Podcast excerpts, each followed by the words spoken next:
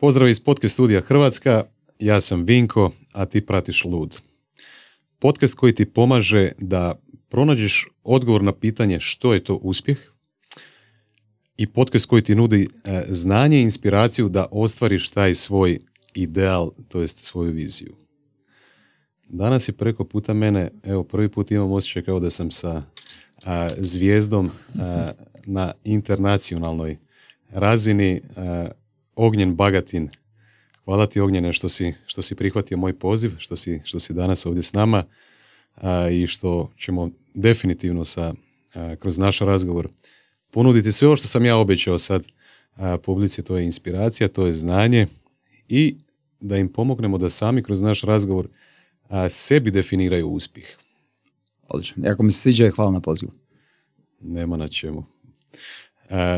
Nekako u zadnje vrijeme sam dao tu privilegiju svojim gostima da sami kažu svoju pozadinsku priču, da kroz neke highlighte ili čak možda kroz storytelling mode malo onako daju par nekih kratkih crtica svog života. Pa evo, ja sam se rodio iz Jansijega. Evo, ja mogu reći šta opisuje mene kad govoriš o biografiji, ali evo, ja bih rekao jedna poduzetnička duša, aktivna, koja uvijek voli graditi, stvarati nove projekte, graditi dobre timove i pomaga drugima. To je ono kako bi ja rekao. A sve ono što smo prošli, kažem, to je bilo je, mislim, puno zanimljivih stvari, ali mislim da puno više mogu dati iz tvojih pitanja vezano za određene stvari koje ćemo pričati. Daj mi reci na TED Talku, TEDx, da budem precizniji, si zapravo centralna tema tvog govora je bila, kako sam ja to shvatio, nadam se da si to tako htio i prenijeti, je bila zapravo priča o neuspjesima, ali tako? Da. Neuspjesima koje srećemo na putu, koji jedan moj gost je rekao ovako, uzeo je čašu i rekao je, kaže, Ako je ovo problem, a ovo je tvoj cilj, dobro je što ti je cilj i dalje veći od problema. Da, evo, onda to je to. I dalje znaš gdje ideš. Jedna prepreka na putu prema cilju, to je ono što je greške, te problemi, kako ih znamo nazivati i tako dalje. Ali da, mislim, ne samo neuspjeh, nego sve greške po putu su ti najbolje učiteljice. Sada je ono bitno da mi uspijemo naučiti da svaki put kada padnemo, kad odemo u neuspjeh ili grešku, da ne odustanemo, znači, nego da se dignemo i idemo dalje i da naučimo nešto iz toga. Ja volim govoriti da najbolji treneri na svijetu uvijek traže od tebe da griješiš puno i brzo, ali da učiš iz tih grešaka. I kada fail forward, fail fast, ali kažem, to je ono što možeš učiti iz sporta, ali iz biznisa, znači ono. Mi, nažalost, nemamo tu neku dugu tradiciju poduzetništva i tako dalje, ali kažem, imamo puno sportskih uspjeha i vidiš da oni najveći uspjesi su izgrađeni na ovom nivou. Jer kažem, da njih bilo kakva greška ili neuspjeh zaustavilo, oni nikad ne bi bili na prvim mjestima ili kažem tako dalje. Tako da greške su potrebne, greške, bez grešaka ne možeš uspjet. Jer ako nema grešaka, nema neuspjeha, nema rasta. Zašto je prosječna osoba ima toliku averziju prema greškama, prema neuspjesima, prema izlaganju sebe, javnosti, svojih ideja, svojih vizija, ciljeva i tako dalje? Odakle dolazi sav taj strah? Da li u pitanju strah ili u pitanju nešto drugo? To ti dolazi od odgoja kulture u kojoj se mi nalazimo, gdje, ajmo reći, uvijek su nas učili da se ne ističemo. Mislim, dugo niz godina, ajmo reći, malo tog socijalizma nam je ostalo, onda strah od pogreške, jer pogreška je nešto loše. Tako da cijelo školovanje te uče da ne smiješ pogriješiti, da nemaš sve petice, ne možeš ići dalje i tako dalje. I onda kad dođe život, kad te udari, a udarite, jer ima jedna sad ne znam koliko smijemo biti malo prosti, kaže, kaže nobody dies a virgin, because life fucks everyone. Mm-hmm. I to je jednostavno, mislim, mi trebamo te teme o neuspjehu, o greškama, o strahovima, moramo ih stavljati na stol, mm-hmm. pa kažem da i mladi počnu to stavljati u svoju računicu uspjeha i mm-hmm. odlaska prema cilju. Kažem, ono, mislim, mi smo naučili govoriti kao cilj, sad smo mi postavili cilj, sad smo mi došli do njega. A niko ne prikazuje, mislim, ne niko. Postoji ljudi koji prikazuju to, ali kažem da kako su došli, koliko je teških trenutaka bilo, koliko puta su htjeli odustati na tom putu, ali nisu da bi ga ostvarili. Ne samo u biznisu, ne samo, pa kažem, to možeš pokazati i neko ko započne faks da ga završi, a dogodilo su mi se neke teške stvari. I neko odustane, a neko nastavi dalje gurati i tako dalje. Tako da, u svim drugim projektima. I sada ono što mi moramo kao društvo, mi moramo jačati i mlade i stare i ohrabrivati da nikada ne odustanu ako misle da je to dobro za njih. I to je dio, vam reći, te jednog tog poduzetničkog duha, mentaliteta, mindseta koje ja promoviram, jer kažem, ono, ja želim stvarati maratonci koji usprkos i unatoč svemu guraju naprijed i pobjeđuju. Kažem, kad govorim pobjeđuju, to ti isto kao uspjeh, da pobjede samog sebe. Da konstantno se guraju iznad. A opet treba razmišljati paralelno i kako i okolinu, svoji prijatelje i obitelj uvrsti to. Ti si isto roditelj, tako da znaš da to nije lako, ali i to je bitno. Znači, da bi bio sretan, sve mora biti aligned u cijeloj priči. Znači, poanta je da ljudi što prije shvate, pogotovo mladi ljudi kad dolaze u stvarni svijet, velikih cura i dječaka, jel? Da shvate da život nije jedno mjesto onako, koje je slično inkubatoru, nego je to mjesto koje je sličnije džungli nego što je slično inkubatoru. I nažalost onda šta se događa da kako mi imamo taj poriv ili instinkt kao roditelji da zaštitimo svoje dijete, zapravo često mu napravimo mu kontru, jel tako? Damo mu ono što ne treba. Na koji način, recimo ti, znajući sad to, na koji način ti kakav je tvoj odnos sa tvojom djecom, da li im govoriš te stvari, da li je bitno da im pomogneš da stvore to uvjerenje da je ok pogriješiti, da je ok probati, da je ok iz te greške onda nešto i naučiti pa pokušati ponovno i tako dalje. Naravno da, ali ovo si super rekao. Kažem, mi iz te roditeljske ljubavi želimo zaštititi našu djecu, staviti ih u neko ono stakleno zvono i kao uvijek ćemo biti za njih, a u stvari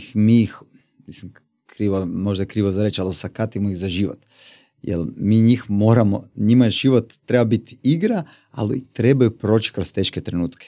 Jer kažem, kako smo rekli, život je težak i ti moraš stvoriti neki mehanizam, neke navike kako se ti odupre tome kad treba, kad dođe vrijeme. A dođe, svakom dođe teški trenuci, kažem, ne samo ja, nego i tisuće, znaš i sam. A kažem, treba ostati optimističan i pozitivan u tim situacijama i smiren i nastavi dalje.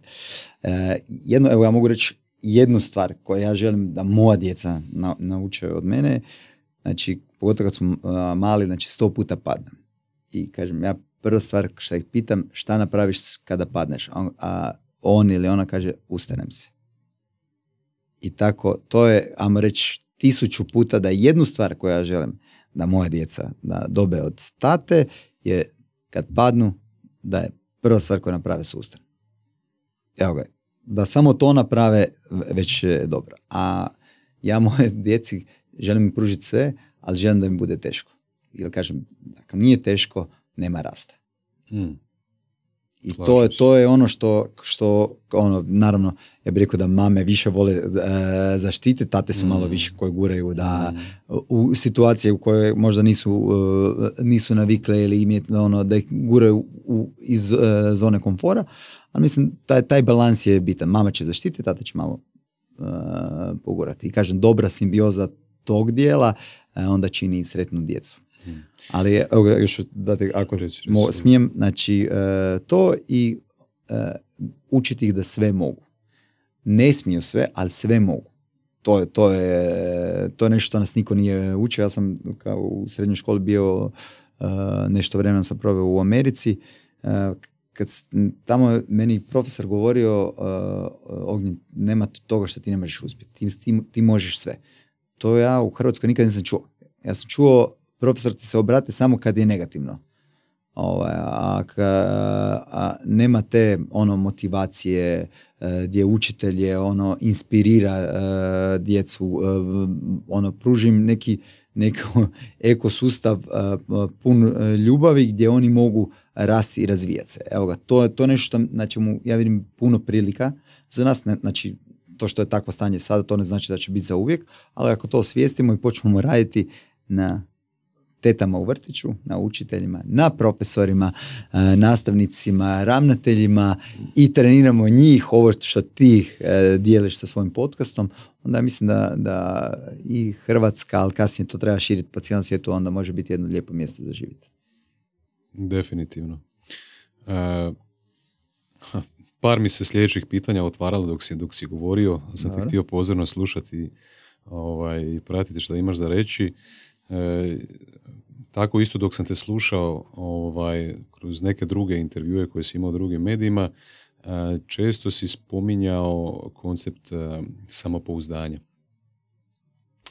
I sad kad bi samopouzdanje kao nekakvu, ja bi čak samopouzdanje nazvao vještinom, ja ga ne bi nazvao karakternom crtom. Da. Ili crtom nečije osobnosti. Samopouzdanje se može naučiti i mora se naučiti. Moraš raditi. Mislim, postoje 1000 knjiga o samopouzdanju, tako da. Šta si ti do sada naučio o samopouzdanju? I koliko je ono bitno u tvom životu i u tvom putu na kojem si? Pa, ako gradiš bilo koju osobu, ja mislim da je na onaj osnovni, taj fundamentalni dio je samopouzdanje. Bez toga, znači dobri temelji. Bez dobrih temelja nema sretnog, zadovoljnog čovjeka. Evo ga. Mm-hmm. Tako da samopouzdanje, ne da je važno, ono je, ja bih rekao, sve za zdrav i sretan život. Tako da neka higijena komunikacije sam sa sobom, samo motivacije, samo discipline i šta sve ne, bez toga, a to te niko nije naučio, bez toga jednostavno ne možeš biti zadovoljan sa sobom, sa okolinom i tako dalje. I to su, učiti samopouzdanje, po meni to se razvija, kako komunicirati sa sobom, kako sebe motivirati, bez toga, evo ga, ne znam kako su, mislim, naši roditelji proživljavali teške trenutke, ali ja znam koliko je meni teško, a ja sam sebe znam izvući iz situacije da me neke stvari ne diraju, da zadržim mir. A to mi pomaže samopouzdanje. Znači, na primjer, 3 puta reći si ja to mogu, ili ja sam odgovoran za sve što mi se događa u životu i tako dalje. To je konstantno birati između negative i pozitive. Znači, to je odluka. A on može dalje ti, ali evo ga, to je... htio bi kroz ove greške i neuspjehe, kroz samopouzdanje o kojem pričamo sada, zapravo podijeliti s tobom i sa slušateljima, gledateljima, nešto što sam čuo ovaj vikend, što mi je ostalo u recentnoj memoriji. Istraživanje je bilo o uspješnim ljudima. I znaš, uspješni ljudi se dižu rano, pa postoji ipak neki koji se dižu i kasnije. Postoji oni koji paze na prehranu i tjelovježbu, postoji, ako govorimo o financijskom uspjehu sada, o financijskom uspjehu. Znači, postoje razne nekakve varijacije životnih stilova i tako dalje, i ljudi mogu biti financijski uspješni u jednom i u drugom spektru, recimo, ponašanja. Ali onda je čovjek rekao da, šta su znanstvenici ti koji su recimo proučavali te ljude, šta su bili psiholozi, sociolozi, nisam siguran, oni su pronašli 3 značajke tih uspješnih ljudi. Prva je značajka da oni imaju vjeru da su predodređeni za nešto veliko. To je prva značajka. Druga značajka, što je paradoks, je značajka da konstantno imaju osjećaj da nikad neće biti dovoljno dobri. A treća, još koji je to paradoks, a treća je da su to ljudi koji su spremni desetljeća raditi bez da vide one puni rezultat onoga što su oni sebi zamislili kao viziju u glavi. Kako je tvoje mišljenje o te tri točke? Mislim da su sve tri ravno u sridu. Mislim, ja sam se osobno pronašao u sve tri, tako da, jako zanimljiva nikad nisam čuo ranije do sada i baš me pogodila odgađaju uspjeh da bi napravili još nešto veće, ali kažem, sada opet, šta je samo uspjeh? Tu moramo biti... Šta je uspjeh za tebe? Pa kažem, da imam svoj mir i da... ljudi oko mene su zadovoljni. Evo ga, to je nešto što je moj end result. Da li imaš mir sada? Imam, kažem. Ali to je, znaš kako, ja sam istrenirao taj mir. Ja sam, sjećam kad sam bio mlađi, ipak, malo emocije, strasti, i sve to, nisam znao kontrolirati to. I onda imaš i gastritis, sve, ali kad ti počneš kontrolirati sebe, svoje emocije, kada ne reagiraš na prvu, kad je prespavaš, kada mislim, to mudrost dobiš sa iskustvom, ali i radom na sebi. Evo, moram priznati da sve knjige koje sam pročitao, svi idu u istome smjeru i ovo drugo što si naveo, da što više radiš na sebi, učiš, si bolji, ti misliš da nisi dovoljno dobar. Evo ga, to je... Veća je porcija onoga što ne znamo nego što znamo. To. I kažem, ja bih rekao da si... ponizni si. I to je, mi tu poniznost onda miješamo sa slabosti. Evo ga, to je društvo koje sada vidimo. Misliš kada je neko pristan, ljubazan, popušta, fleksibilan, da je on slab. To je nešto što je snaga uspješnih. Često spominješ Ameriku. Da li je to društvo ili mentalni sklop tog društva ili porcija tog mentalnog sklopa, nešto što misliš da je pozitivno, da je dobro, ili postoji i velika porcija tog društva i značajki i ponašanja obrazaca koji ipak nije. Ti znaš koliko ima ljudi u Hrvatskoj? Oko 4 milijuna. 3.800. Znaš koliko ima u Americi? Puta 100. 300 i nešto. Sad kažem da ti Hrvatsku multipliciraš za 100, vidio bih šta su pravi problemi. Tako da, ono što je dobro kod njih, stvarno ima puno dobrih stvari, ima stvari koje dobro ne menadžiraju i ta kultura njihova koju su razvili, ima pluseva i minusa, naravno. Tako da, ali mi smo odrasli ljudi, svako uzima ono što misli da je dobro za njega. Tako da, Amerikanci su dobri u komunikaciji.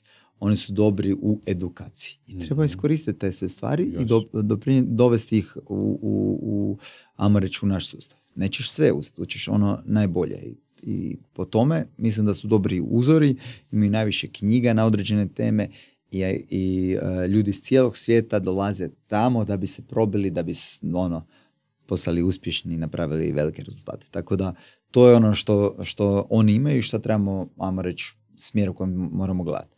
Ove ostale stvari, kažem, nećemo kopirati sve šta možemo, jer imamo mi to samo na puno malem nivou, jer kažem da staviš puta 100, onda bi vidio koliko stvari u Hrvatskoj isto ne štima. Često te čujem i puno pozdravljam to i želim ti zahvaliti na tome što u javnom prostoru pokušavaš Hrvatsku i naše ljude i naš način razmišljenja staviti kroz nekakvu pozitivnu konotaciju. Jedan si od rijetkih na našoj sceni koji tako, kroz navodnike ću sad staviti, ne hejtaš, što mislim da je jako potrebno. Ja se isto trudim raditi na taj način, ili kad mi neko dođe, kad samo mi kritike zasipa me kritikama o našoj kulturi i državi i tako dalje, to mi se baš previše ne da slušati. pa ga pitam ili ima šta za reći pozitivno, a mislim da ima puno pozitivnih stvari, treba to malo izbalansirati. Naravno da postoji greška, naravno da imamo još prostora za napredak koliko god hoćeš, kao što i mi imamo na svom osobnom rastu, jel? Daj mi reci, kad bi opisao Hrvatsku, kad bi Hrvatsku promatrao kao jednu osobu, kakvu osobu ti vidiš trenutno, opiši mi ju, a kako vidiš tu osobu kad sazrije u nekoj svojoj zrelosti? Hrvatska je talentirani neradnik. Talentirani neradnik, a? Da. A, evo ga, to je, ja bih rekao, kako jednostavno opisati. Mi uvijek pričamo o potencijalima, ali jednostavno nismo spremni preuzeti odgovornost. Kad ti preuzmeš odgovornost za sve ono što se tebi događa, znači da ti znaš da si uvijek mogu nešto napraviti ili ne napraviti, da se nešto dogodi ili ne dogodi, onda shvatiš da to što hejtaš nema nikakve veze. Pitanje je šta si ti napravi da se to popravi. A sad se vraćamo do leadershipa. Toga fali. Evo ga, tako da Hrvatska ima silosi izvanrednosti koji ne komuniciraju zajedno. I sada mi svi zajedno moramo raditi na tome da se oni povezuju i da grade neku Hrvatska 2.0 ili tako dalje. Ali preuzimanje odgovornosti je jedna od ključnih stvari koje mi moramo učiti narod, da ne možeš svaki put kad upereš prstom prema jednoj osobi, tri su uperena prema tebi. Prema odgovornoj osobi. Jer kažem, to, evo, i kada shvatimo taj koncept, mislim, moram priznati da meni je to koncept koji mene zastrašuje, jer ja nemam izgovora. Znaš, ti ne mogu više reći, nisam napravio to zbog toga i toga, nego, gledaj, jednostavno nije to bio prioritet, morao sam se birati. Kuži. I onda se moraš naviknuti. Tako da to je znači preuzimanje odgovornosti za nešto, da uvijek možeš nešto napraviti ili ne napraviti, da se nešto dogodi ili ne dogodi, a ista stvar je u Hrvata šta fali, ajmo reći, ne preuzimamo rizik. To može biti kalkuliran rizik, ali mi se bojimo rizika. Bojimo se da ćemo nešto pokušati, neće uspjeti, onda će nas svi će nam pokazati ili reći nije uspio. I to su jedne stvari zašto je ovo plodno tlo za taj negativni dio, a kada, ajmo reći, malo radiš na sebi, čitaš ovo, onda vidiš da sve to što je sad negativno je prilika da bude bolje. I zato je poduzetništvo bitno, poduzetništvo rješava probleme. Poduzetnički način razmišljanja, znači ne treba, ne moraju svi biti poduzetnici, ali svi mogu razmišljati poduzetnički. I kada to prihvatimo, onda taj talentirani neradnik može postati stvarno šampion svijeta u svemu. Iako smo mali, kažem, to je ogromna prilika. Kažem, mi imamo sve na ovom svijetu, kažem, mi moramo biti najbolji u stvaranju ekosustava koji privlači izvrsnost. Bilo to da su Hrvati ili bilo da je neko drugi svijet. Jer, kažem, sve ove zemlje koje idu i napred su shvatili da ne mogu oni samo sa svojim ljudima napraviti nešto ekstraordinari. Nego treba privlačiti izvrsnost. To mislim, neke naše kompanije rade i treba doći ispred i aplaudirati, kao što je Rimac koji je radio i kampanju prije 3 godine, dođite u Hrvatsku, radite u zemlji gdje je work-life balance najbolji na svijetu. Razumiješ? I to je napravi da bi doveo najbolje iz svijeta da dođu živjeti u Hrvatsku. I ja sam siguran da puno njih je i ostalo. Nadam se da sam ti odgovorio na pitanje. Jesi, definitivno da jesi. Ali otvaraju mi se nova pitanja. Please do. Naravno, kad pokažeš ovako, naravno da su 3 prsta usmjerena prema tebi, jel tako? I kad preuzmeš odgovornost, zapravo dobiješ nekakvu novu slobodu, a čak možda i veće povjerenje nekako u sebe i možda si sam sebi, možda se tvoja samoslika mijenja, pogotovo ako si preuzeo tu odgovornost, ako koračaš, ako hrabro radiš te korake, poduzimaš akciju i tako dalje, stvaraš nekakve rezultate, čitava tvoja samoslika se mijenja kroz to. Ono što mi je bilo jako interesantno, što si rekao, da zapravo po meni politika, recimo kad razmišljamo o politici i uređenju društva, ja ne znam da li je jedna vlada do sada, bila to vlada naše države ili neke druge, napravila dobar posao. Tko može napraviti dobar posao? To je izuzetno zahtjevan zadatak i kako ga mjeriti i tako dalje. Možda postoje neki svijetli primjeri, ali ono što mi se svidilo je što si ti rekao da ne možemo mi očekivati da od ljudi koje smo mi izabrali, da sve ovisi o njima, a da mi sa strane sjedimo prekrštenih ruku i da gledamo u njih kako oni rade. I najjednostavnije uvijek, pogotovo ako imaš šefa, neko koji je iznad tebe, pa ti kažeš, a vidi ga što nije napravio dobro, a vidi ja bi to drugačije, a vidi, lagano je tako govoriti, a kad ti sjedneš u njegovu stolicu, na njegovu poziciju, onda shvatiš onda da... Onda tek razumiješ kada uđeš u cipele, ali to ti je... Zato ti leadershipa treba, znači ono, vodstva, voditi primjerom, ako nešto ne štima, pa daj prijedloge, napravi sve što ti možeš da to unaprijediš. A vezano za vlade, si htio završiti pitanje? Okay. Imaš IMD tablicu konkurentnosti.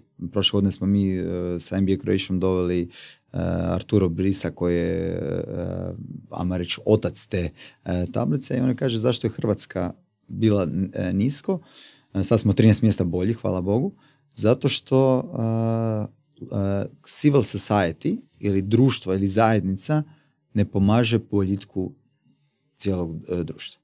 I dok se mi ne uključimo, dok mi ne shvatimo da je i naša odgovornost, ne može ti samo vlada tu, dok mi ne napravimo sve što je u našoj moći da pomognemo i vladi da uspije i Hrvatskoj da uspije, mi nećemo moći ići naprijed. Evo, to ti je ono bottom line. I kažem, mi imamo dosta aktivizma u Hrvatskoj, većinom su to od strane nekog žena liderica, što jako podržavam, jer oni puno više brinu od muških o zajednici. Dok se mi ne probudimo i shvatimo da promjena dolazi od nas samih i dok se mi aktivno ne uključimo na bilo koji način. Ili ti ako nemaš vremena, doniraj. Ako nemaš novaca, odradi. I aktivno ne sudjeluješ da Hrvatska bude bolja, Hrvatska neće biti bolja. Niko neće tu Hrvatsku napraviti osim nas sami. Tih za sada 3,8 nadam se uskoro i više miliona.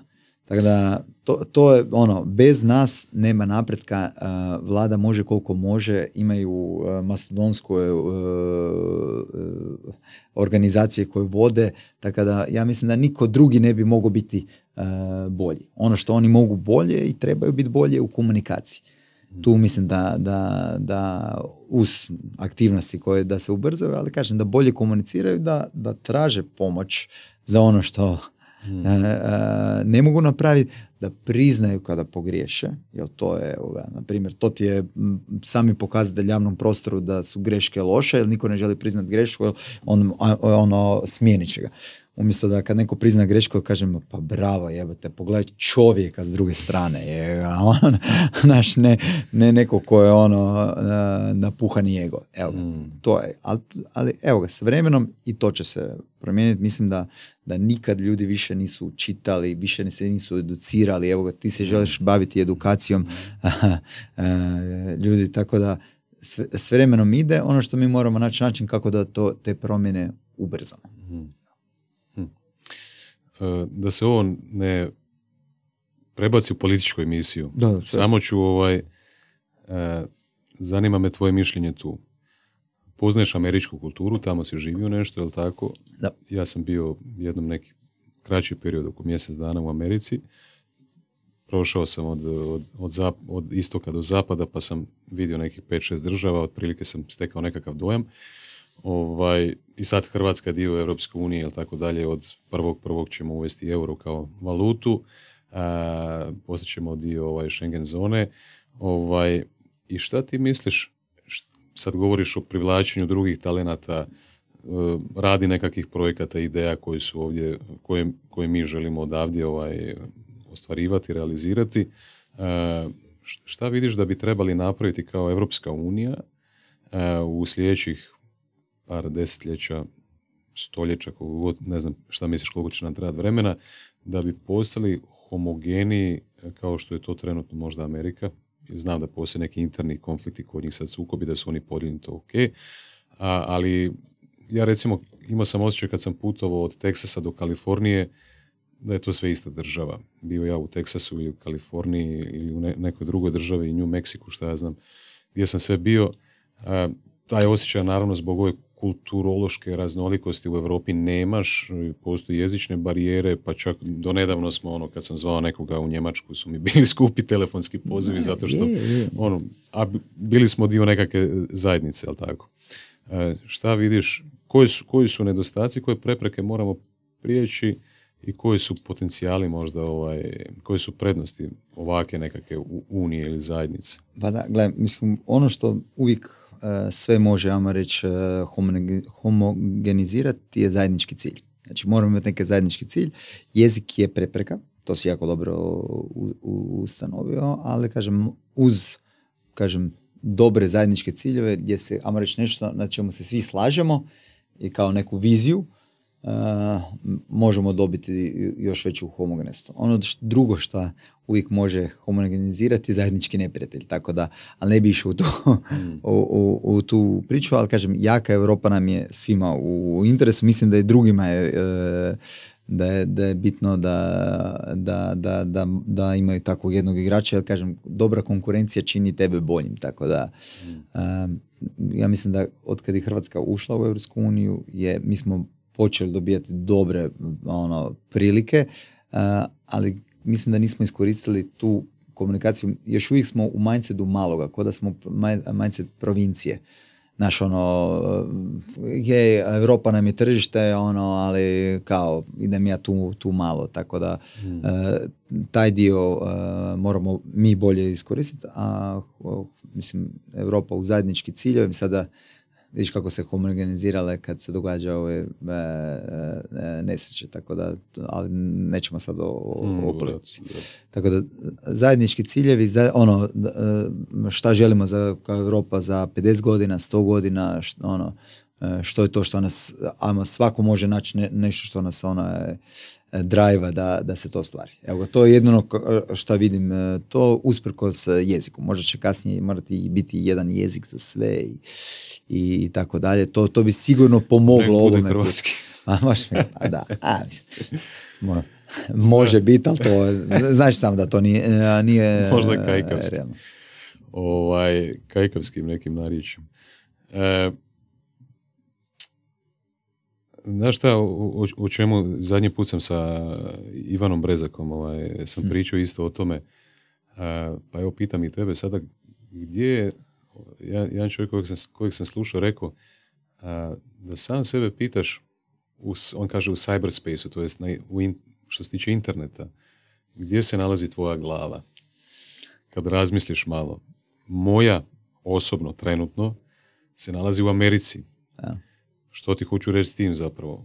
Hoću ti reći kojim si informacijama impresioniran? Od utjecajem čijih informacija, od kojih ljudi, iz kojih medija, iz kojeg područja si pod utjecajem? Znam da ti, pa ćemo sad preći malo i na te teme, rade na sebi, učenja i tako dalje. Znam da ti jako puno slušaš audio knjige, jel tako? I onda kad se pomisliš sada, tko su ti autori? Ja pretpostavljam, sad ću neki wild guess, da je to preko 90% autora iz Amerike. Ako razmišljamo o filmovima, ako razmišljamo o serijama, ako razmišljamo o glazbi, ako razmišljamo o svim informacijama, medijima koji utječu na nas ovdje na zapadu, sve dolazi iz Amerike.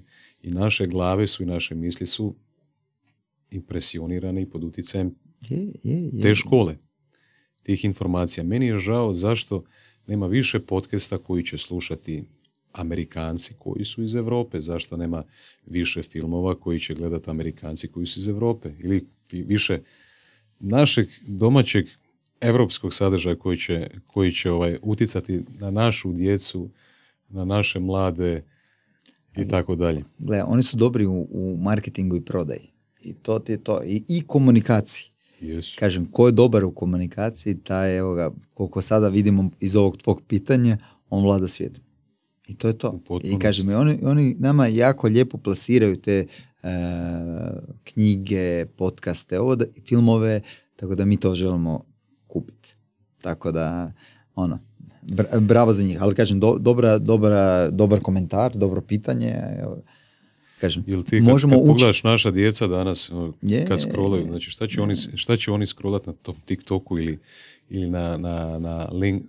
neće baš djeca na LinkedIn, na Instagramu ili na nekim drugim platformama, na YouTubeu, jako puno će biti sadržaja koje je s tog područja.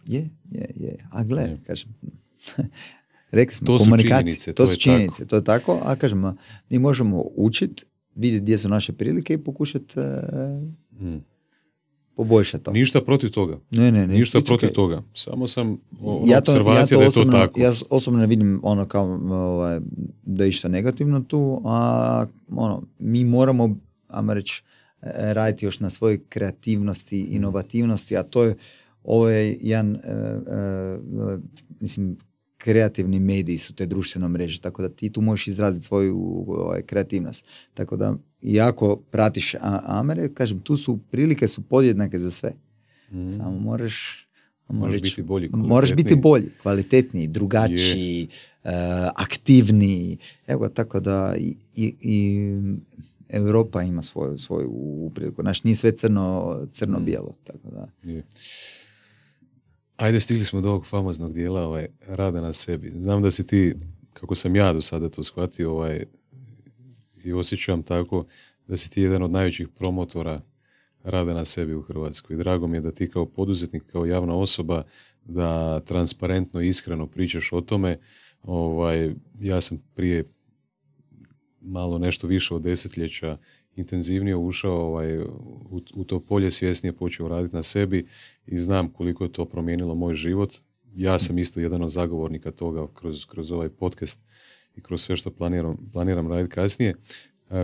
Šta je po tebi rad na sebi, šta je osobni razvoj, profesionalni razvoj, da li bi to sve možda pod isti nekakav nazivnik i kako, ajde da ljudima praktično opišeš kako ti to točno radiš na sebi.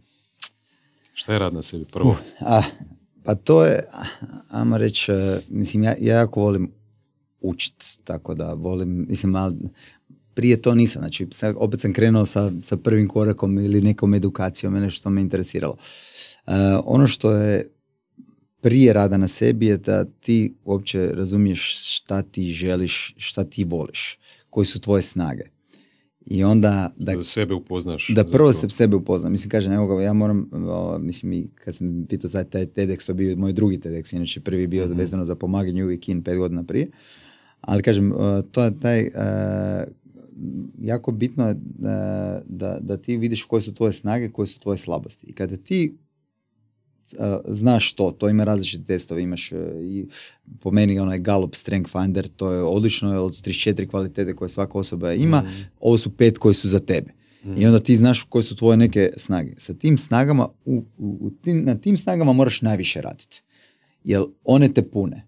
To su tvoje neki, ajmo reći, talenti. I kada vidiš te stvari, možeš krenuti tako da uložiš tih, ne znam, 100, možda sad 150, 200 kuna, znaš koje su tvoje snage i onda počneš, uzimaš se knjige za čitat koje te interesiraju.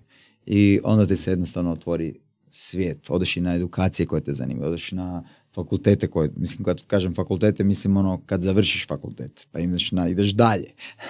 Ne, ono, nikad nemoj stati učiti, razvijati se, to je ono, ja mislim, pravilo za 21. stoljeće i dalje. Ono, kad staneš učit, staneš rast. Tako da rad na sebi dolazi sa ove, proizlazi od rada na svojim snagama. I kada si, ajmo reći, pokrenuo taj rad na snagama, pročitao sve knjige ili poslušao, ja volim jako slušati knjige, onda počneš biti bolji i ovim drugim stvarima kojima možda nisi talentiran.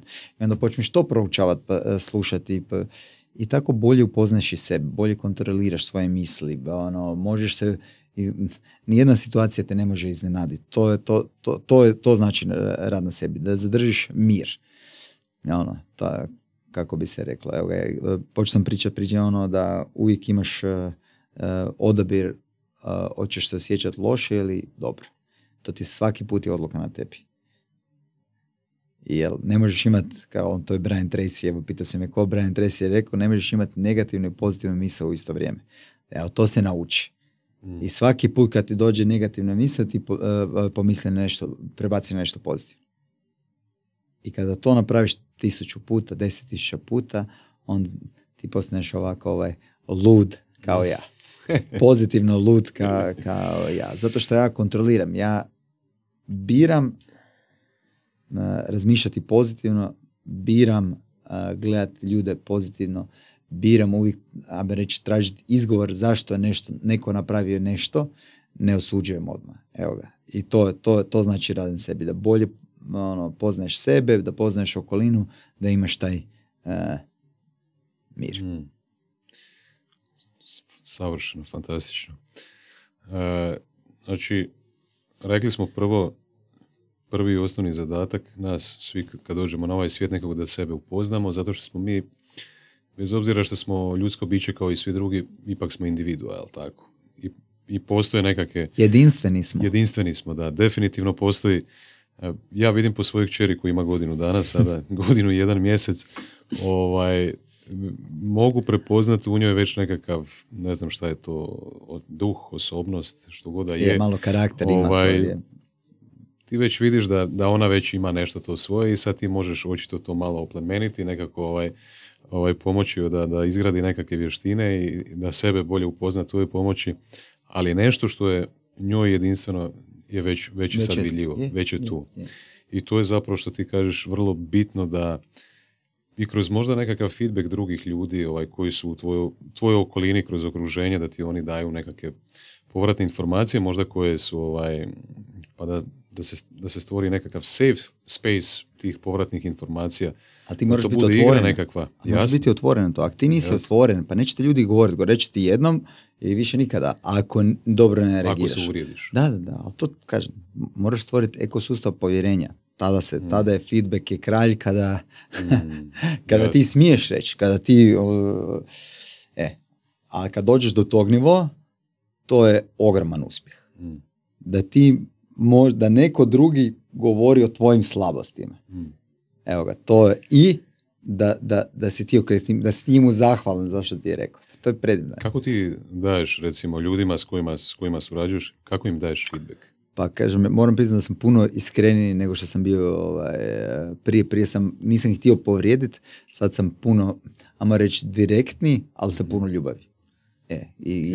Ali ja ne mogu dati nekom feedback ako nema povjerenja između nas. Evo ga, to je. Znači, moje meni je sve što radimo u životu, prvo volim da imamo, ajmo reći, neki odnos, a što više tome odnos povjerenja, da ja mogu dati povratnu informaciju i objasniti zašto. I naravno ostaviti prostor za da on meni može isto, ali ona može meni isto dati. Tako da.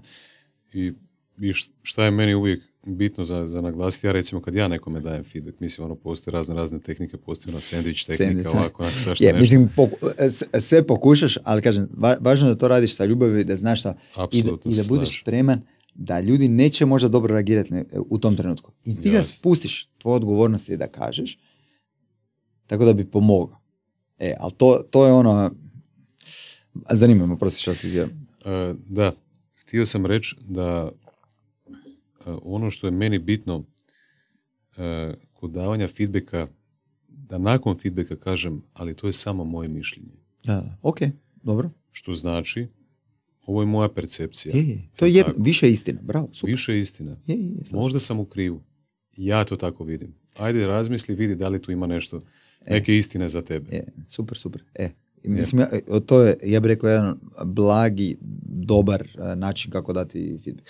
Ono što je jako bitno, tvoja percepcija, ali percepcija je jedina istina. To je nije bitno šta je istina, nego šta je percepcija. Jer to je ono što ljudi misle na kraju o tebi. Tako da i to treba, sve to treba menadžirati. Tako da. Kako donosiš odluke?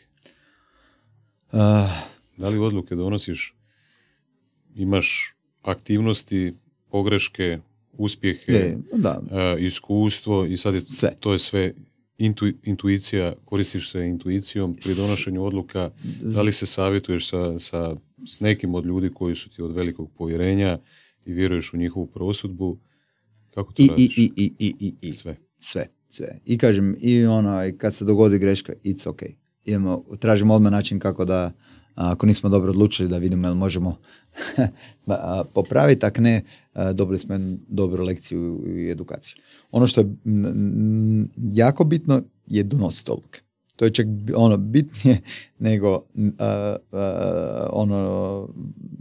razmišljati i ne donositi pogrešne odluke. Tako da imam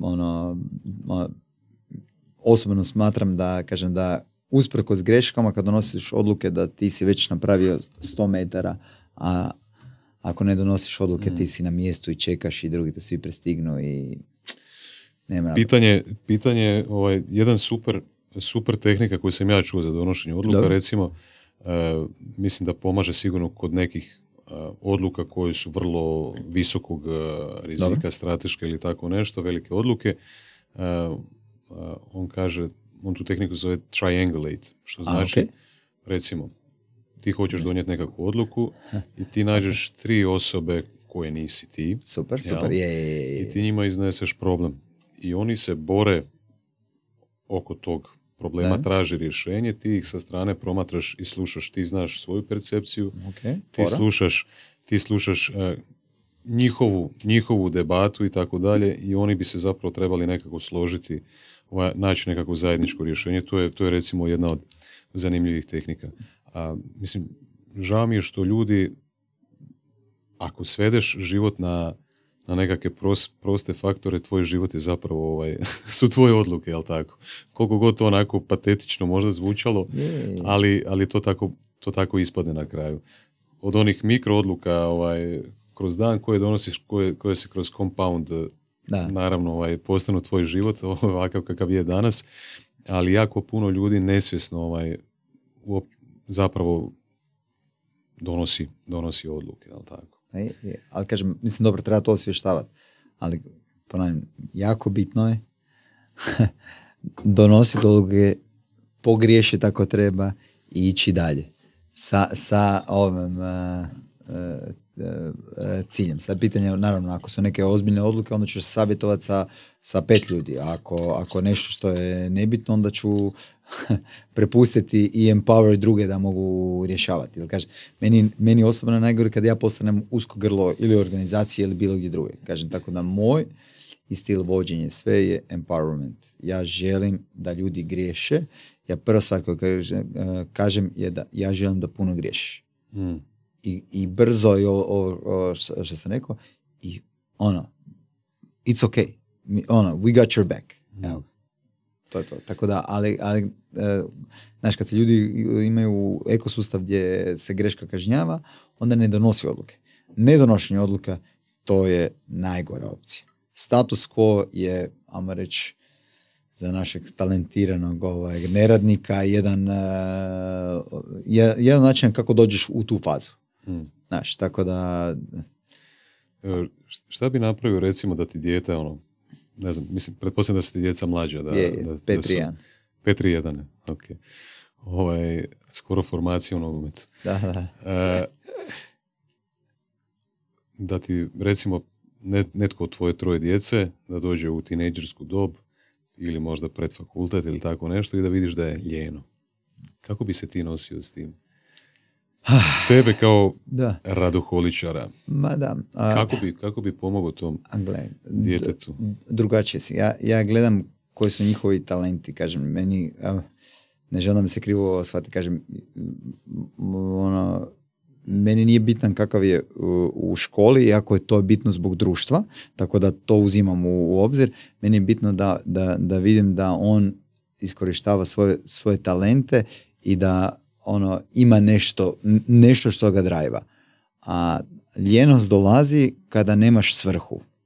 Tako da, zato moja, ono što ja mogu utjecati je da zajedno, mislim, da ja prepoznam tu svrhu i da budem podrška o tome. Evo ga. I da ih, kažem, ja ću napraviti sve što mogu, ali kažem, ja ne želim da oni imaju lagan život, ja želim da imaju što teži život, a to znači da će morati puno više aktivnosti naraditi. Tako da, znači, moja djeca su sva živa, tako da ovo tu kad si rekao Ljena, ali ja ću sve isto ću ih voliti u svakoj situaciji, ali kažem, moja želja je da, am reći ono što ja nisam imao, ja sam jedno, što sam imao sam ono dobrog uzora svog oca, ja sam ugledao sam na njega, znaš, kad nisam znao šta gledaš njega, tako i oni gledaju nas. Tako da, ono, ja ću ih voditi primjerom, a opet će na kraju biti njihova odluka, šta će ih napraviti od svog života i tako dalje. Ja se sjećam svog tate, sad ako gledaš Bog tata, kak je on je meni i bratu znao jako često kao djeci govoriti. Djeco, ljenost je najveća bolest. Da. Ljenost je najveća bolest i onda kad smo bili klinci smo jako puno vremena provodili na računalima, onda nama govorio pa da ste proučavali mrave toliko koliko vremena provodite na računalima, bili bi najveći stručnjaci za mrave na svijetu. Je. Kažemo, opet, mislim i tebe je to izgradilo, taj rad na računalu te izgradilo, tako da... Je, svakako. Ajde da pokušamo, mislim, fantastično, do sada sve mi se jako sviđa, mislim da ljudi koji prate da imaju stvarno puno vrijednosti, nekako istražiti sebe, pronaći sebe, postoje razni testovi, možeš dobivati feedback od ljudi iz okoline, pronaći si nekoga ko ti je blizak, u kog imaš povjerenja. Ili sa psihologom proći, kažem, to je super. Ja to i za djecu, psiholog nije negativno, on može jako puno pomoći da ti vidiš u čemu si dobar, čemu nisi. Mislim, ja kažem, ja javno pozivam ljude, ja idem na psihoterapiju redovito. Super. Mislim da je to danas nužnost, ako želiš raditi na sebi. Higijena mentalna, kao što i tijelo vježba, što god. Znači, upoznati sebe nekako, onda zapravo primijetiti koje su tvoje snage kroz sve to što si naučio, pojačati te snage, znači postoje knjige, postoje audio knjige, postoje konferencije, razni načini dostupnosti znanja. To je podcast, drugi podcasti, tako da nikada više nije bilo dostupno znanje. Jasno. Nikada. Do sada, bit će još više. Nešto s čim sam ja imao problema u jednom dijelu života, i to je jedan od najvećih zamki po meni tog rada na sebi ili tog učenja. Ljudi upadnu u taj lup učenja i onda zapravo počnu dobivati taj osjećaj, neki očito im se luči dopamin nekog haja kad pročitaju neku knjigu ili poslušaju neku knjigu. Imaju osjećaj kao da su nešto napravili. A zapravo čak i da se oni bolje osjećaju, da su oni mirni, da su pozitivni i tako dalje, to je već nekakav rezultat i nekakav uspjeh. Ali ako ti ljudi si možda postavljaju nekakve drugačije ciljeve, možda nekakve poduzetničke, možda unutar nekakve firme da napreduju ili šta ja znam, a onda zapravo sve ostaje na tom učenju i nema nikakvih rezultata i pomaka u životima, to je veliki problem. Jel ti vjeruješ da neko ko čita knjige za osobni razvoj da ne radi neku aktivnost? Jer ja mislim da samo kad pročitaš tu knjigu ona te tjera, nekako te tjera da napraviš barem jedan korak. Znači, ta neko primjenjivo znanje. Tako da, i kad pročitaš drugu još i tako dalje. I jako je, dobro se osjećaš kad pročitaš, ali kažem, aktivnost je ta koja u stvari donosi neke rezultate. Tako da, dobro si to... Koliko je po tebi, slušam neke poduzetnike, pogotovo kad se govori u kontekstu poslovnom, recimo. Da. Mislim, ti možeš učiti o biznisima koliko god hoćeš, dok ti ne napraviš prvi korak, dok ne dizajniraš svoj prvi proizvod ili uslugu, dok ne pokušaš to prodati, dok ne pokušaš to ispromovirati, dok ne napraviš tu prvu transakciju, dok ne dobiješ povratnu informaciju od te osobe s druge strane, ti samo tapkaš u praznome, ništa se ne događa. Koji je omjer po tebi tog učenja, iz tog iskustvenog kroz akciju, kroz rad u odnosu na ovaj teorijski? Mislim, akcija je sve, tako da učenje bez akcije je jednostavno nije to. Znači, ovo je samo početak, ovo je usmjerivač nečega. Upravo to, znači kažem, ali ta aktivnost to dolazi iz, opet i samopouzdanje, i svrhe, da ti, ajmo reći, tu aktivnost gradiš i guraš. Tako da, ali akcija je bez akcije nema napred, tako da ima...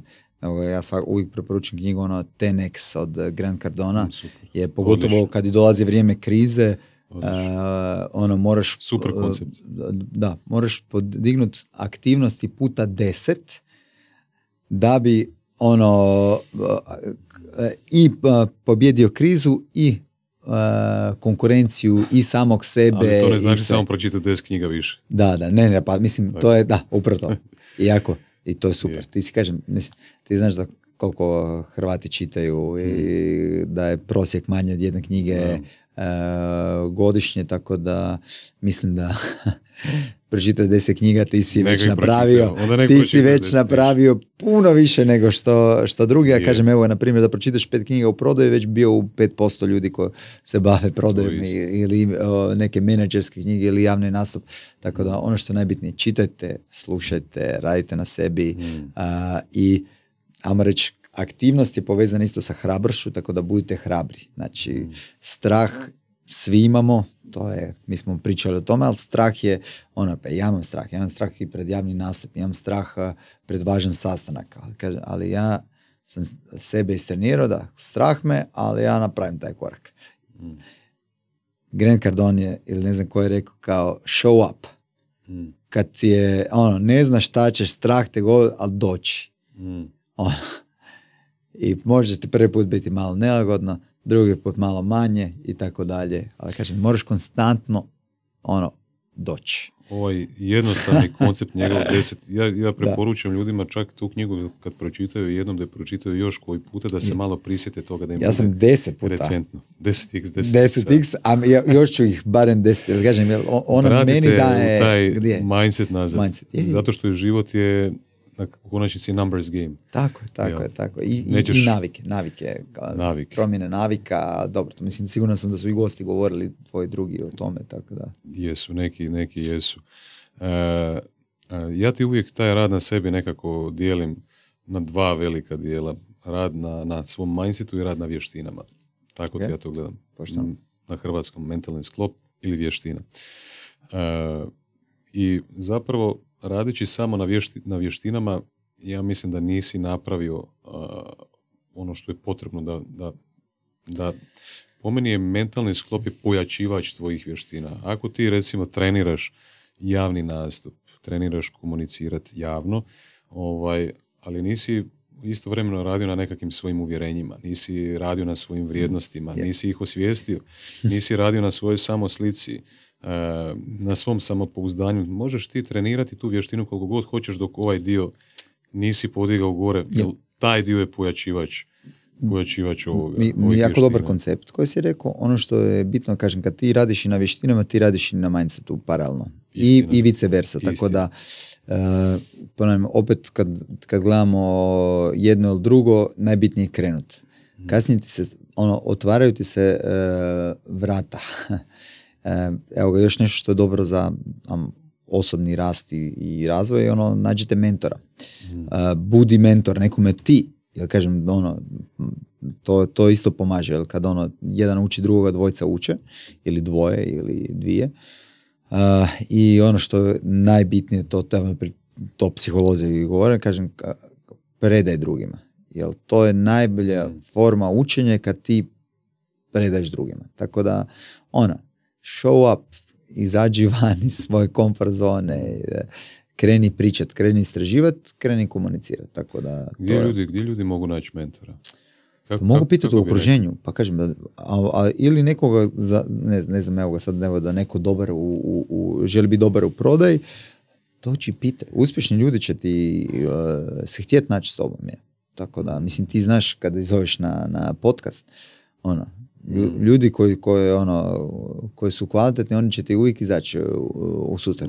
Naći nekako, tako da to ti to. Ko će pomoći, definitivno. To je dio. Znači, tako ćeš i prepoznati uspješnog čovjeka.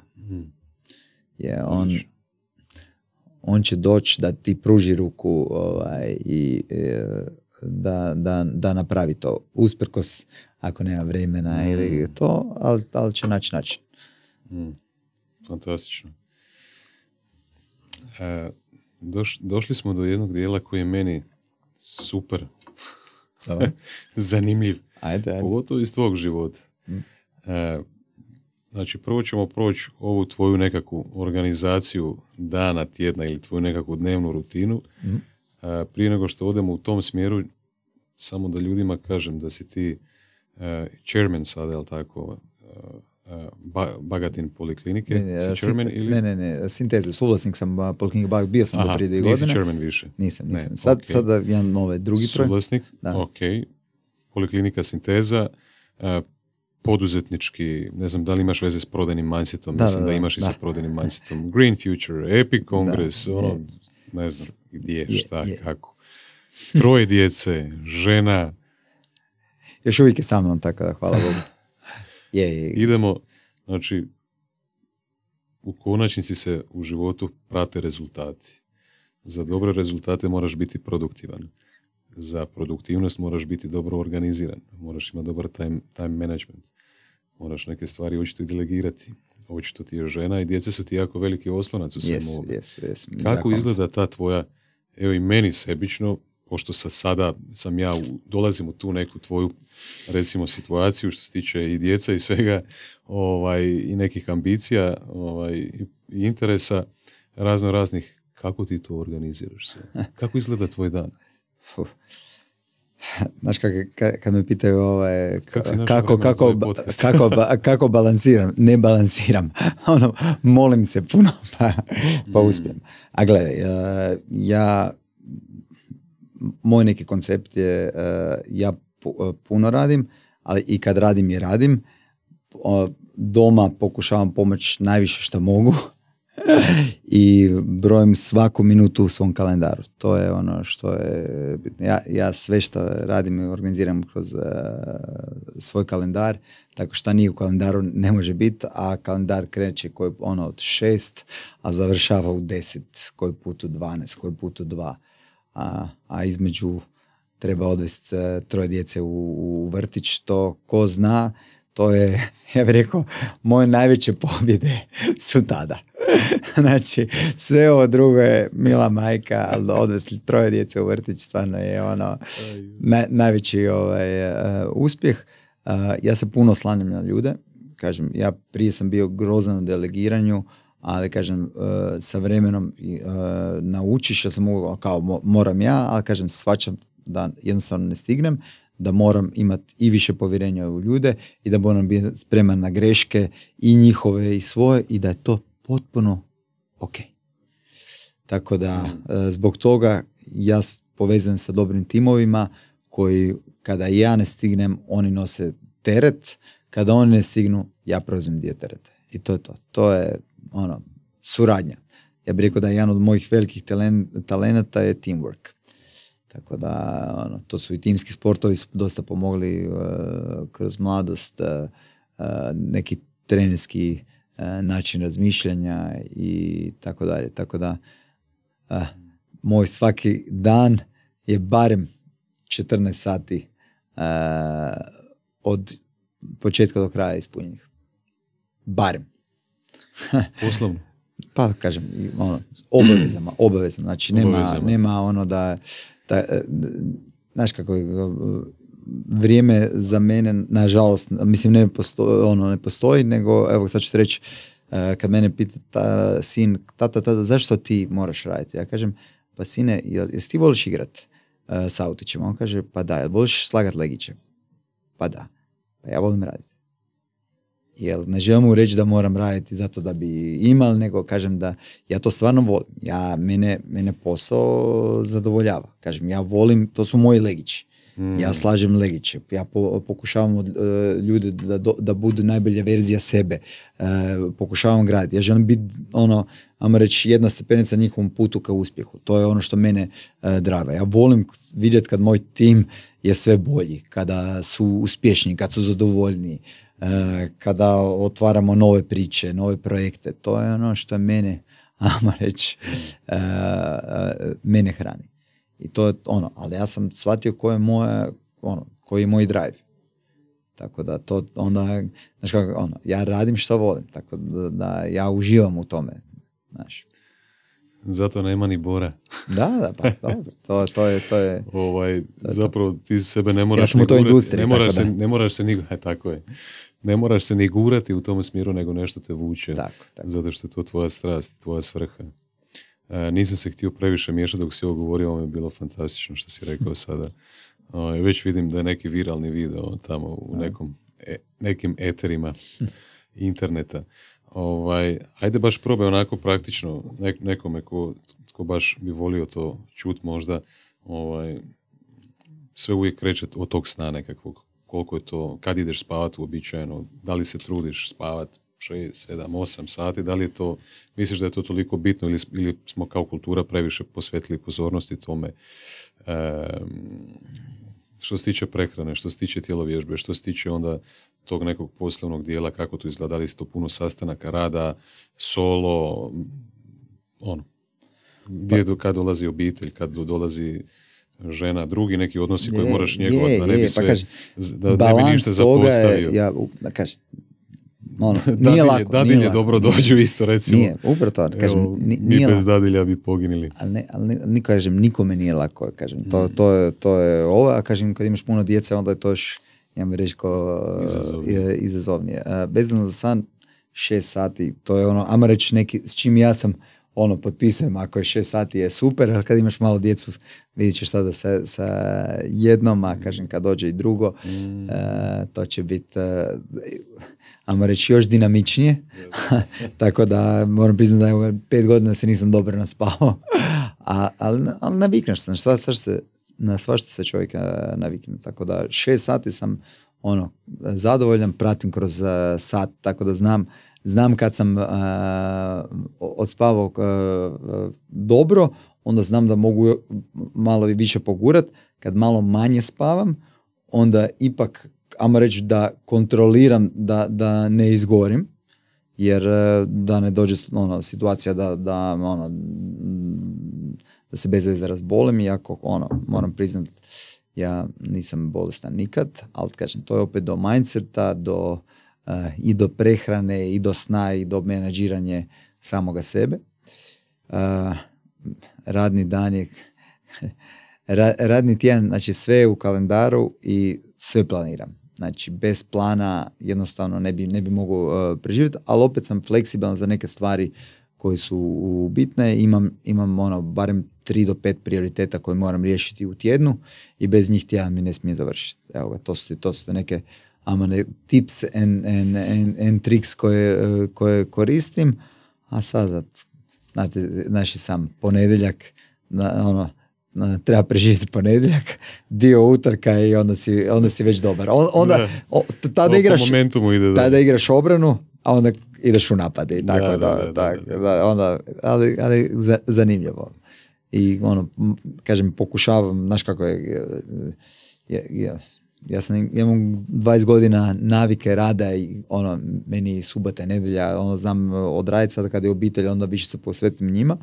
Ali uvijek se pripremam za sljedeći tjedan, tako da prije sam znao slati e-mailove dosta nedjeljom, subotom, sada sve pripremim i onda u ponedjeljak šaljem, tako da malo da sam obzirni, svjesni, jer kažem, znam da ljudi imaju svoje obitelji, da žele biti, žele vidjeti da je meni stalo i do njih, tako da to je neke Ajmo sada ovako, koji ti je fokus, recimo, i da li uopće imaš više ikakvog ulaganja energije i vremena u Polikliniku Bagatin, u Sintezu, poduzetnički mindset, prodajni mindset, Green Future, Epic Congress, šta sam zaboravio? Ili još nešto treba dodati? Pa dobro, ima još jedno, ali to ćeš uskoro saznat, to ćeš poduzetnik uskoro nešto preuzima, imati... Kako su, znači ako je ovo neki pie chart, kako ti izgleda usage tvog vremena, energije, novca, gdje si fokusiran, da li to sve podjednako, kako to izgleda? Pa evo, kažem... I onda ćemo proći možda šta je šta, da ljudi čuju. Možemo. Ma i evo ga, mislim, ima i nešto novo, sa jednom grupom investitora sam ušao u jedan projekt Sinago, to je shop fitting, 90% izvoza iz Oroslavlja, radimo dućane, flagship store-ove za Armani, Filipline, Geox, Diesel i tako dalje. Više od 50% nam je Amerika, što je dosta interesantno. To je mislim da smo se dobro pozicionirali. Znači, ne proizvodi se odjeća tamo ili? Ne odjeća, nego shop fitting. Mi radimo dućane za te top brendove. Napravimo ih u Oroslavlju, zapakiramo ih, pošaljimo ih tamo, složimo ih. Aha. Okay. Na petoj ono, Aveni pa do ono, Vancouvera, Las Vegasa, Londona, Amsterdama, Tel Aviva i tako dalje. Odlično. To, mislim, to je jedna, to je, evo, moram priznati da ono, jedna predivna priča da iz jedne male Hrvatske se radi nešto tako, ajmo reći, sa dodanom vrijednošću za Ameriku. Mm. A tek smo počeli, to je evo, nedavno preuzeta kompanija. Koliko je posto fokusa na tome? Pa evo ga, opet, kažem, ja ću reći kako ja volim. Ja volim imati... Negdje si očito uložio novce, pa nisi previše operativno uključen, negdje si... Gdje si najviše operativno ili svojom glavom uključen? Ja volim... Koji projekat sad? Da, pa privatno zdravstvo mi uvijek, ono, vam reći, to mi je najdraži, ja kažem, najbliže mi je, tu sam stvarno napravio na velike... rezultate, tako da to mi je ono najdraže. Mislim, najviše vremena, jer kažem, to je ono my bread and butter. U drugim projektima, kažem, volim stvarati timove i tim lidere s kojima mogu sve više prepuštati da oni mogu to voditi. Znači, meni nije cilj da budem, kako ste rekao, chairman, CEO. Ja želim da gradim ono, leadership timove koji to mogu dovesti na viši nivo, tako da im ja ne smetam ono, u tim nastojanjima, ali opet, kažem, volim zajedno sa njima gurati strategiju, volim im pomoć kad treba, koji putem i odmognu, naravno, sa svojim željom i ambicijom i sve, ali opet, kažem, vole me, tako ga je. To je zapravo rijedak slučaj, čini mi se, na našim prostorima da osoba koja, recimo, osnivač, da nije ujedno i direktor ili CEO ili da se izmakne pa da prepusti vođenje kompanije nekome drugome, pa je tu samo kao nadzorni odbor. Imaš tih primjera puno. Kažem, ja kroz medijsku platformu Poduzetnik, hvala Bogu, vidim puno takvih primjera. Evo ga, jedan ti je dečki iz Bommarka, Bommark pak, koji su dobili nagradu za Ivo i Poduzetnik godine. Znači, Milinko je Stevenu prepustio vođenje cijele firme, tako da je Steven je dobio i udio u firmi zbog rezultata koje je napravio. Firma radi milijardu kuna. Znači, ponavljam, iz male Hrvatske broj 1 proizvođač folija u Europi. Tako da to su ti priče koje ono, Hrvati moraju čuti. Znači, može se i suradnjem i ono, to vam treba biti, kako reći, poticaj da vi vidite da stvarno se uspjeh je tu, ali je treba ono, work hard i biti uporan i hrabar. Evo ga, i preuzeti dio rizika. Privodimo naš razgovor u kraju, pa viš kako sam tužan. Da. Na malo jednostavnije teme. Kakva je tvoja sportska pozadina? Pa kako sam, znaš kako, mene je sport dosta oblikovao, ja sam veliki fan za sportom, mislim, ja sam prvo igrao tenis, pa košarku, a imam ono 1,75 m, tako da sam uvijek bio ono daleko najniži u ekipi, ali ono, ajmo reći da sam bio maratonac, ja nikad nisam odustavio i to je ono što meni izgradilo i moj karakter, znači ja nikad nisam ono odustavio, ja sam išao u Ameriku na primjer igrat košarku. Aha. I ono 50 ljudi bilo na treningu, svi gromade ovo tu, a ja uđem u prvi 10. I to je ono, to je nešto što ja volim. Ja volim ono, raditi u timu i taj neki sportski duh i pobeđivati, gubiti, raditi atmosferu u timu, voditi. Evo ga, u mnogo ekipa sam bio kapetan, baš zbog, ajmo reći, mog stava, koji sport je dosta izgradio, i kasnije trenerske neke karijere koja mi isto pomogla da ono, iskoristim svoje snage. Znači, možda nisam najbolji u taktici, ali znam izvući iz igrača najbolje. Psihologe, evo kao ono, kočirao, znaš kako. Ali i meni je bitnije da su oni, kažem, uvijek sam gledao da oni, da radimo na vještinama koje trebaju za život, da budu bolji ljudi, a onda dobri košarkaši. Isto tako za timove u poslu. Znači, ja želim raditi sa dobrim ljudima, jer dobri ljudi u dobrom timu rade čuda. Evo ga. I to je ono što, to su neke vrijednosti koje mene drajvaju i kažem ja kad idem u neki projekt, meni je bitno da ja mogu s tim ljudima komunicirati, da možemo, da znam da i u dobrome i u lošem da smo zajedno. Evo ga, to je. To ti je na primjer bitno. I da ima povjerenja. Kad nema povjerenja, onda je bolje da tražimo način kako da se razdvojimo uz ono prijateljski. Što se tiče ove vizualne prezentacije, koliko ti je bitna ta moda, recimo, ili oblačenje, ili ta prezentacija, da li svakodnevno nosiš odjela i kravatu i kada si to krenio raditi, kada si donio tu odluku? Pa ja sam kad sam krenuo raditi još 2007, dobro, tad još nisam nosio kravate, bio sam košulja i odijelo, a kravata je, znaš kako, to ti je, ovo je moja odora, radna odora, kao što nekome kuta, kao što nekam nešto drugo, ovo je moje radno djelo. I po meni, ja mislim da je odjeća izrazito bitna, jer to je onaj nulti faktor, ono, da te ljudi prihvate, da vidi, gledaj, ovaj daje percepciju profesionalnosti. Naravno, ti moraš onda walk the talk i pokazati da je to tako. Ali samo da ne dam ljudima da razmišljaju uopće, zašto sam se sjeo sa njim, ono. Nego, gledaj, ja se želim sjeti sa njim i želim da zajedno nešto napravimo. Evo ga, to. Zato mislim da je taj neki onaj vizualni identitet dosta bitan, pogotovo, gledaj, ja sam u industriji, mislim, reći neke estetike, estetskih klinika, tako da... Moram biti primjer, ne mogu doći raščupan, obučen u kratke gaće i tako dalje. Kaj ćete krenuti raditi transplantaciju kose? Radimo, dođi, evo ga. Možda sljedeći, sljedeći put kad ga vidite, jer vi ćete da ga čupam sada. Ja, ako budem ikad to radio, napravit ću to kod tebe. Evo ga to, bit će mi da. I onda će svi ljudi vidjeti kakav je rezultat. Tako.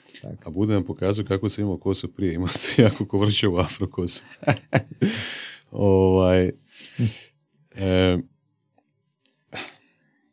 Zatvorio bi, htio si ti nešto. Ma ne, kažem, ono što mislim da... Ja jako cijenim Karate Korlovića, ne znam, evo to kad bi njega mogao dobiti, on ti je, na primjer, inspiracija samo takav. Kažem, on kaže da sve u životu trebaš raditi sa strašću. I on je jako pro da je kad budemo stari da se igramo. Znači to je ta pogreška, da to dio igre. Tako da svim mladim starima, kad misle da su najveći problemi, oni morate probati, morate se igrati, morate biti spremni da je to sve, da mi damo značenje da je to nešto kraj svijeta ili ništa, tako da to su neke dvije poruke koje mislim da su izrazito bitne, što volim koristiti od njega, koja je ogromna inspiracija, tako da od domaćih ljudi, evo ga, ja svaki put kad sam u nekoj komunikaciji sa njim ili ga slušam, me dovede na jedan nivo iznad. Znači, on je osoba koja trenira izvrsnu djecu, talentiranu djecu da budu najbolji na svijetu. Sad zamislim da mi imamo 100 ili 1000 Karate Korlovića, kojima je to, ajmo reći, svrha. Mi ih možda imamo, ali oni nisu super zvijezde. A mi trebamo... Mi trebamo učitelja dobrog koji uči učitelje. To je to, sve si rekao. I to je to. To je put. Sustav ćemo mi posložiti. I onda će ti puno učitelja promijeniti naše društvo. I za 30-50 godina, za tvoju kćerkicu i sina koji dolazi. Tako da, evo ga, to i to mi trebamo, glavni, ja reći, driver, svrha je da pružimo bolje onima koji dolaze. Evo ga, mene to puni i to mi je jedna isto od svrha koja je koji sam dobio, pogotovo kad sam dobio djecu, ali i prije. Ja kažem, ja sam imao taj drive i od prije. Zatvorit ću naš razgovor s ovim pitanjem. Razmišljao sam da li da idem u tom smjeru ili ne, možda je malo onako negativno, ali s obzirom na ovu svrhu i na nekakav legacy, kako gledaš na smrt? Super. S obzirom na sve ovo, znači u tebi ima jako puno života, je li tako? Da li da li ti to prođe kroz glavu u svu tu ubrzanost, uz taj kontrolirani kaos? Da li ti prođu, da li ti padne ta tema na pamet i kako ti sam sa sobom porazgovaraš o tome? Odlično. Mislim da svakome padne. Što ako? Ali evo ga tu, ono što se ja gledam, znači ja sam, prvo sam zahvalan, ja imam sad 40 godina, kažem, zahvalan sam za sve što mi se dogodilo u životu. I sve, i good, bad i ugly. Tako da moj život da sutra završi, ja sam sretan i zadovoljan. Evo ga, to je tako da, nemam ni straha, ni ovo. I ono što mene, ajmo reći, brine ili ovo je, šta jesu li moja djeca, šta će biti sa njima, sa mojom ženom, sa ovim biznisima, sa prijateljima, evo ga to. Ali taj dio ja ne mogu upravljati, jel tako? Tako da za njih mogu samo moliti, evo ga, to ti je to. I to su mene učili, kažem, oni kažu da moraš moliti uvijek, evo ga, ti moraš biti odgovoran za sebe, za sve što raditi, ali za druge jednostavno, kažem, moraš se uzdati u nešto više, a smrt, kažem, to je, svakog nas čeka, kako bi se reklo. Hvala ti na ovom stvarno inspirirajućem razgovoru. Jako sam puno naučio od tebe. Također, ispitanje, hvala ti. Hvala tebi. Samo ti mogu poželjeti da imaš što veću polugu za budućnost, da tvoja poruka ide dalje, da imaš još više uspjeha, još više rezultata, da još više ljudi stane iza tebe, da se to gradi dalje. Mislim da fali tog entuzijazma i te razine energije i pozitive koju ti donosiš. Tako da ja u ime svoje, nadam se u ime moje publike, ti zahvaljujem i hvala ti što si došao danas i što smo imali ovaj razgovor. Hvala ti na pozivu, baš sam uživao. Ekipa, znate proceduru, klikni na sljedeći video, imaš LUD Clips, gledaj ove inspirativne, kratke videiće. Vidimo se naravno opet kao i do sada za dva tjedna. Nemoj ići nigdje dalje, klikni nešto. LUD Clips, ovo ono. Bok.